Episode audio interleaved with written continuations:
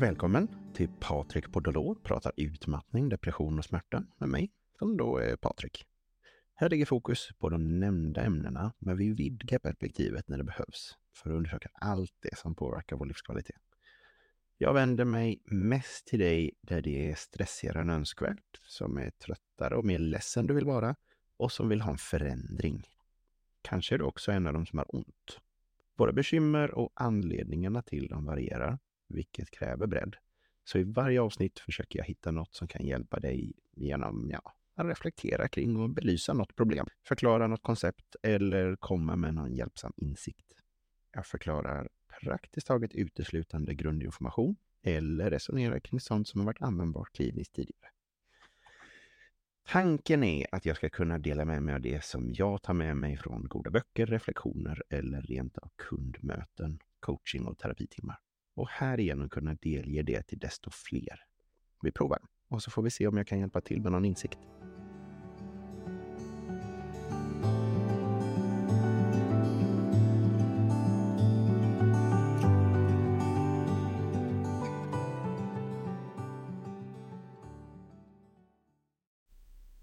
Hur behandlas depression? Som vi märkte redan i avsnittet Varför man får depression så behandlas det allt som oftast med antidepressiva.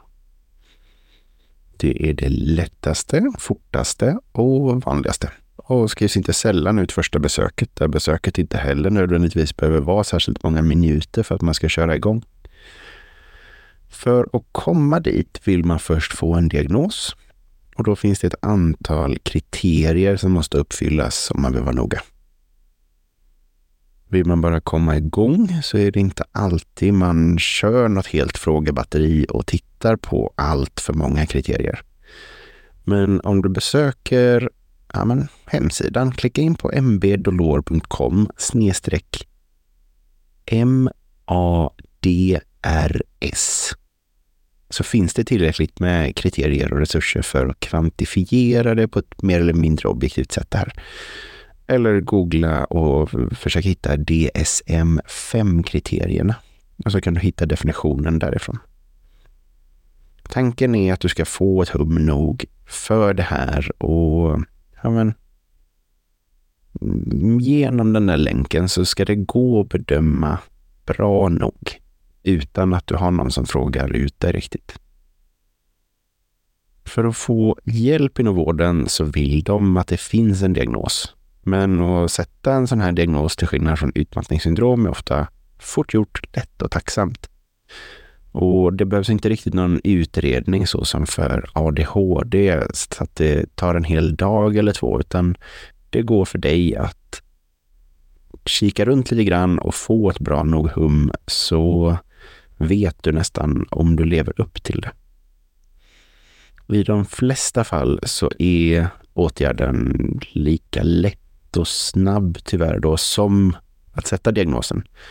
Och ibland kör man också ett helt litet batteri läkemedel snarare än bara antidepressiva där man också då lägger till kanske ångestdämpande och någonting att sova på.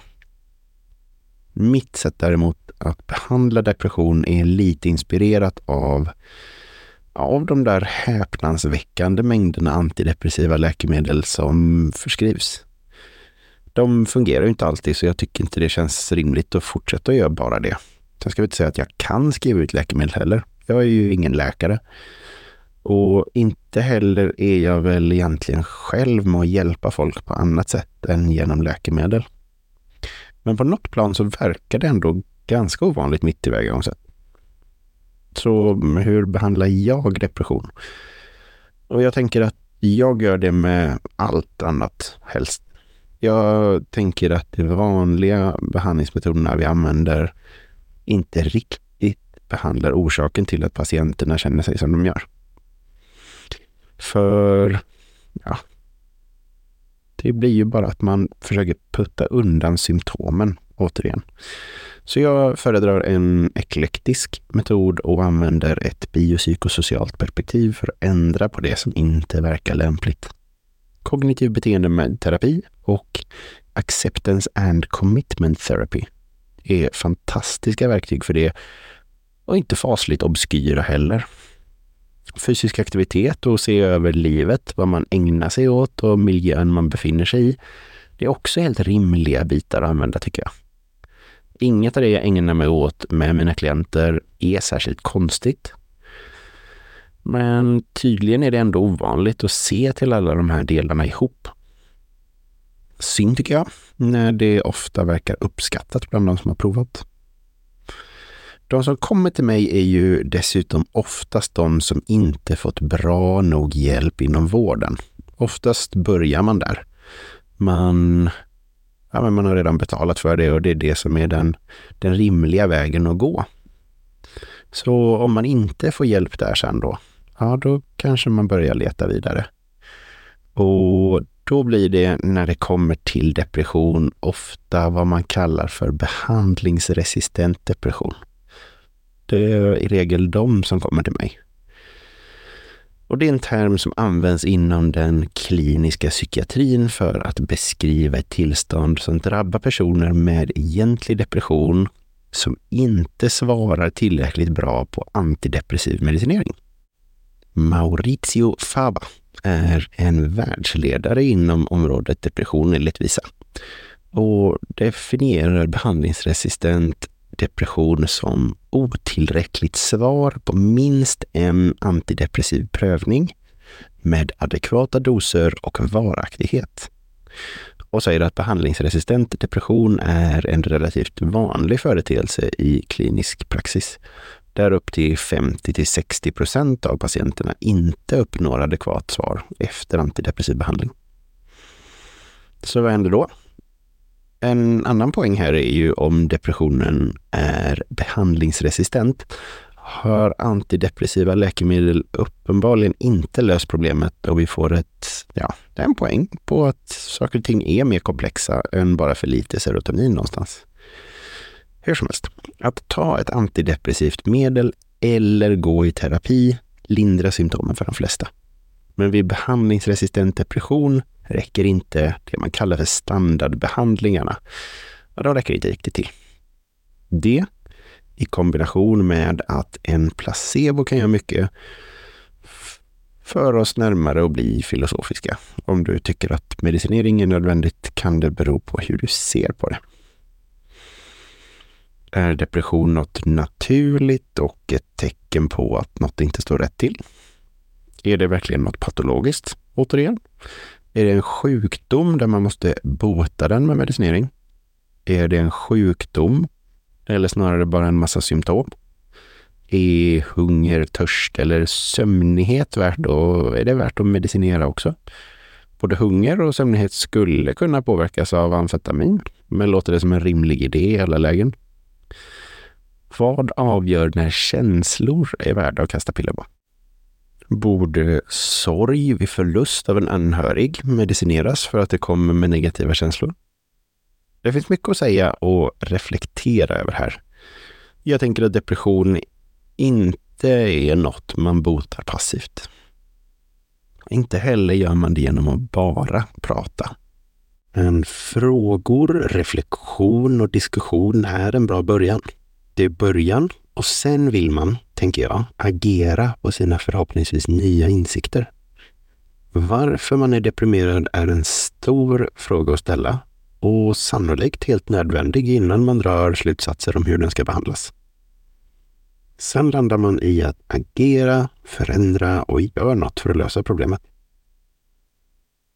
Om vi inte kunde påverka psykisk hälsa med något annat än piller så skulle människor vara mycket mer deprimerade innan de upptäckte drogerna, vilket inte verkar vara fallet.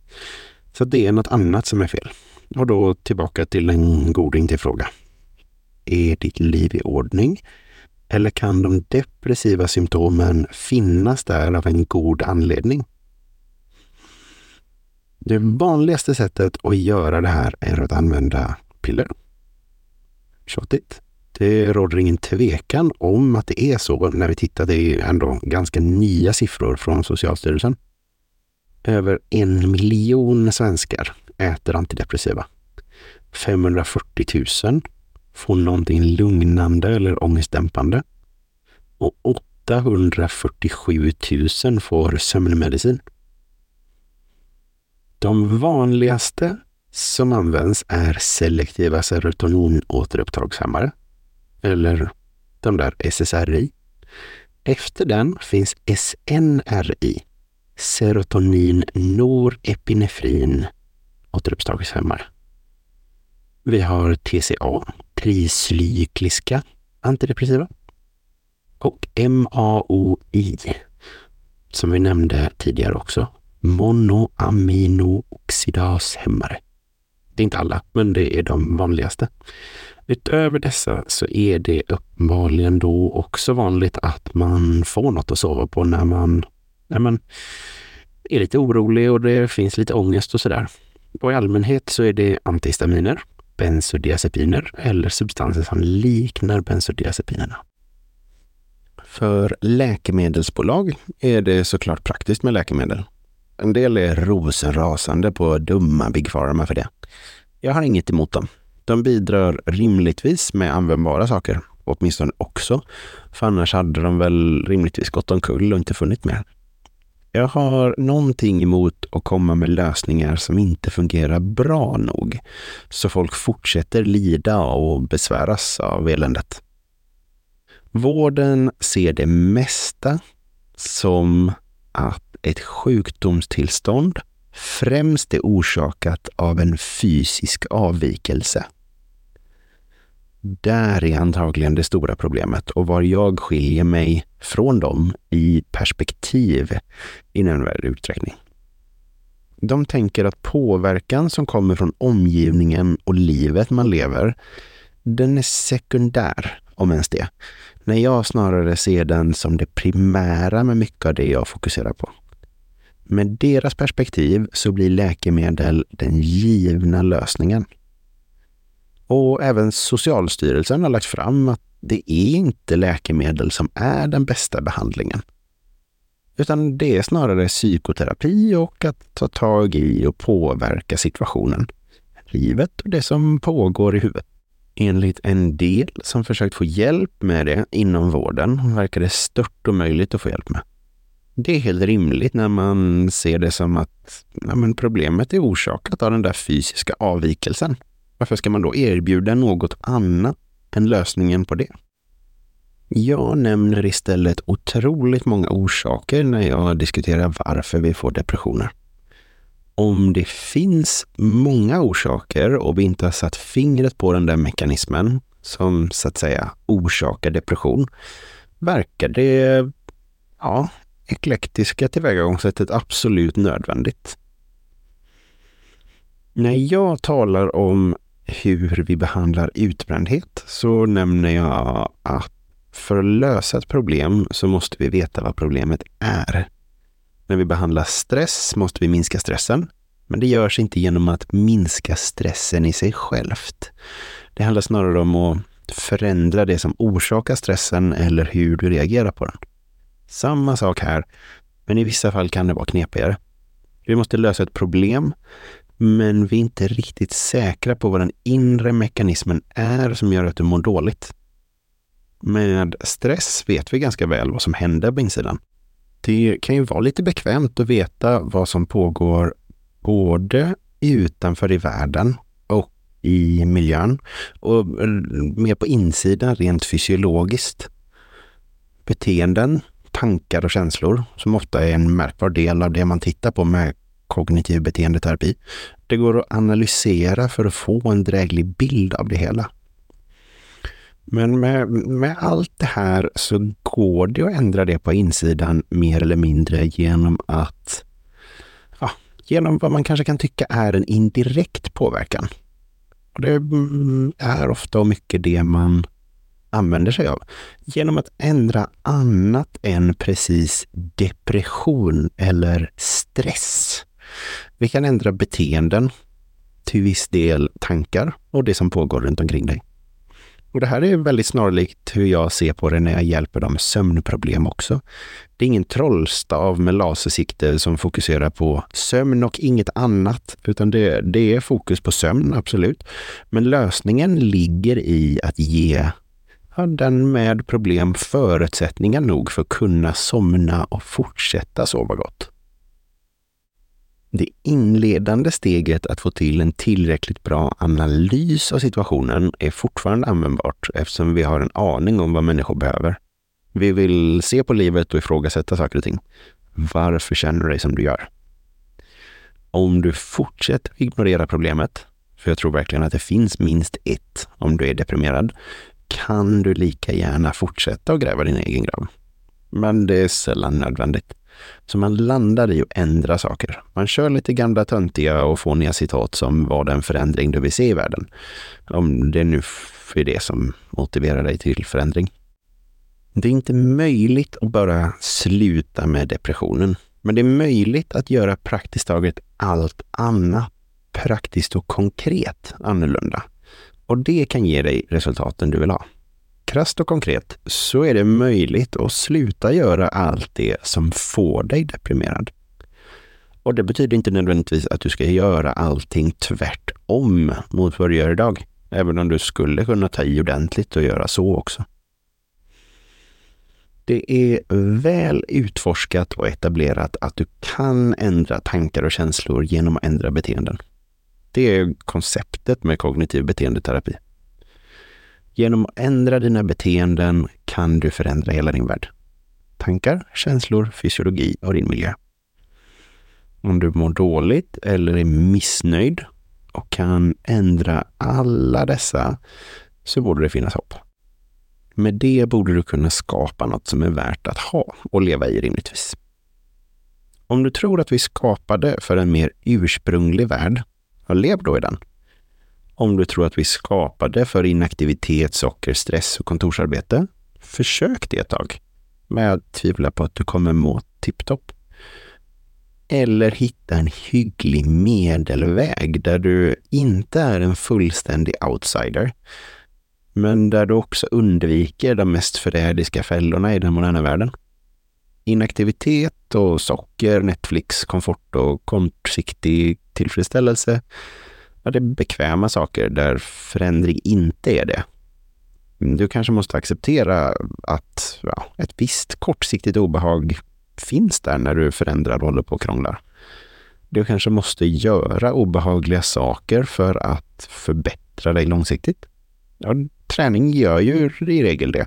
Det brukar innefatta någon slags obehag. Ja, det behöver inte nödvändigtvis vara dåligt. Det kan vara en bra sak.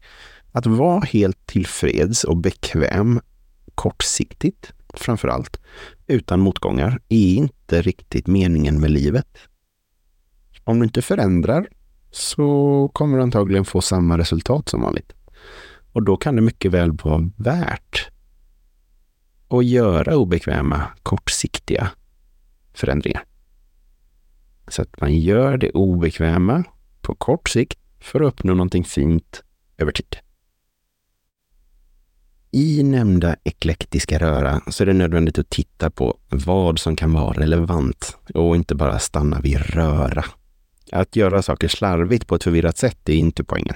Poängen är att täcka in hela spektrat av det som kan vara relevant. Återigen biopsykosocialt ditten datten. De psykologiska bitarna är svåra att förändra i sig själva, direkt från början och rakt av. Samma som jag nämnde precis. Men när man behandlar depression så är ju det en stor del av slutmålet. När man tittar på psykologiska delar så är det relevant att försöka påverka dem med det rent fysiska, tänker jag det rent fysiska i dig och det sociala med människor, situation och samhälle runt omkring.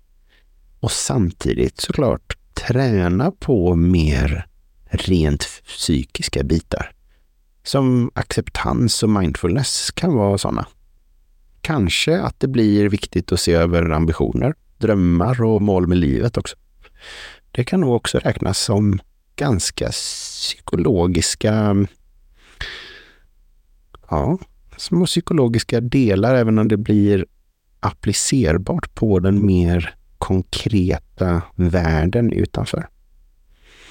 Det sägs att en Lao Tzu sa att om du är deprimerad lever du i det förflutna. Om du är ängslig lever du i framtiden. Och om du är fridfull lever du i nuet. Det brukar jag försöka applicera på depressivt i form av att träna just det där psykiska. Mindfulness, meditation, varsevarande, medveten närvaro eller vad man nu vill kalla det. För det verkar kunna göra en väldigt stor skillnad. Att ändra perspektiv, värderingar och tankar kan vara en del av vägen till att bli lyckligare. Så the greatest wealth is to live content with little. Som Plato kan ha sagt skulle också kunna vara applicerbart på något vis. Vet man vad man har för värderingar och verkligen lever i samklang med dem och strävar däråt, till skillnad från att kanske bara jaga pengar när man innerst inne inte brinner för det och tycker att det är det viktiga, så är det antagligen större chans att man mår bra i livet. Mål, ambitioner, var man vill, vad som är viktigt och vem man vill vara i livet kan vara högst relevanta delar om man vill se över varför man besväras av depression. Men det kan även det sociala. Hur är ditt sociala liv? För det är högst relevant för depression i och med att vi är så väldigt sociala varelser. Även om ja, introverta personer är kanske lite mindre sociala och depression inte riktigt motiverar oss till att bry oss om sociala aktiviteter nämnvärt. Här är ytterligare ett av de fall där du kanske måste gå ifrån den där känslan. Lämna den lite, låt inte den styra. Och så gör man ändå det man vet att man borde och vill i livet. Är du nöjd med dina relationer? Har du vänner och familj och får ut det du behöver av relationerna? Om du inte gör det, du får inte ut det där du vill, hur kan man lösa det? Om du har relationer men inte är nöjd med dem, hur kan du börja ändra där? Om ett förhållande inte gör något mer än att bara dränera dig, ja, då kan det vara dags att bryta upp. När jag ägnar mig åt människor och ja, då, då gör jag det på ett väldigt pragmatiskt sätt. Det brukar försöka vara praktiskt så här. Det är mycket tankar, frågor, diskussion, men det får gärna mynna ut i praktiska saker också. Livsstilsförändringar är generellt absolut nödvändiga. Och den här teorin då, den varvas med det för att man ska kunna förstå varför och lista ut vägen framåt. Den svåra delen är att jag inte kan göra det åt dig. Det är oftast inte passivt och piller. Och det är inte gjort i någon handvändning. Det är ett arbete som vilket annat som helst tänkte jag säga, men det är det ju inte. Utan det är kanske viktigare ändå. Um, det, det är något som pågår och fortsätter år efter år.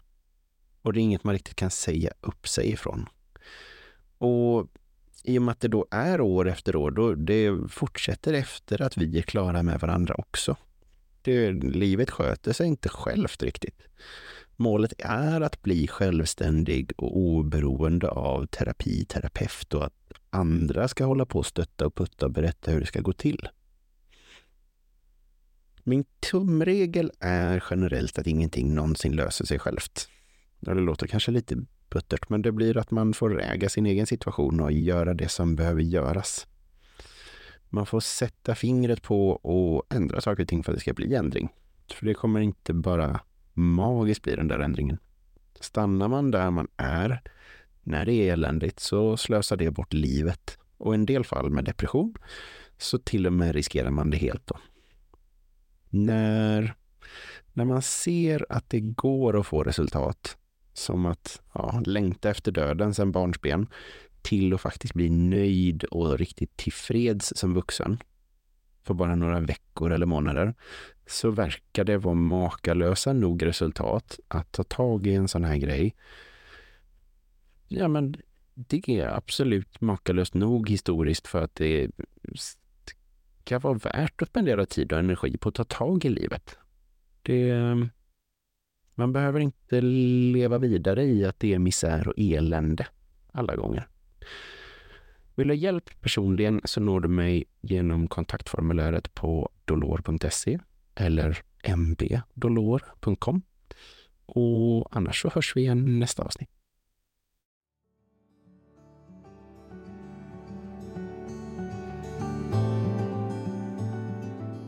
Tack för att du lyssnade. Om du gillade avsnittet så prenumerera gärna för att få dem som kommer härnäst och dela det med dina vänner som kan ha nytta av det jag har pratat om här.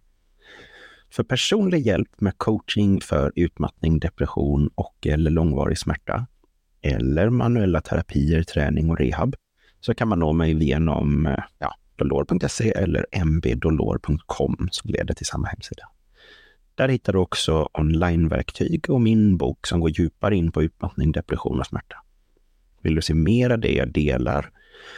Ja, men följ mig på sociala medier. Sök då på mbdolor eller Patrik Dolor på Facebook och Patrik Dolor på Instagram. Har du frågor eller ämnesförslag kan du mejla mig på patrik.dolor.se. Ta hand om dig så hörs vi nästa gång.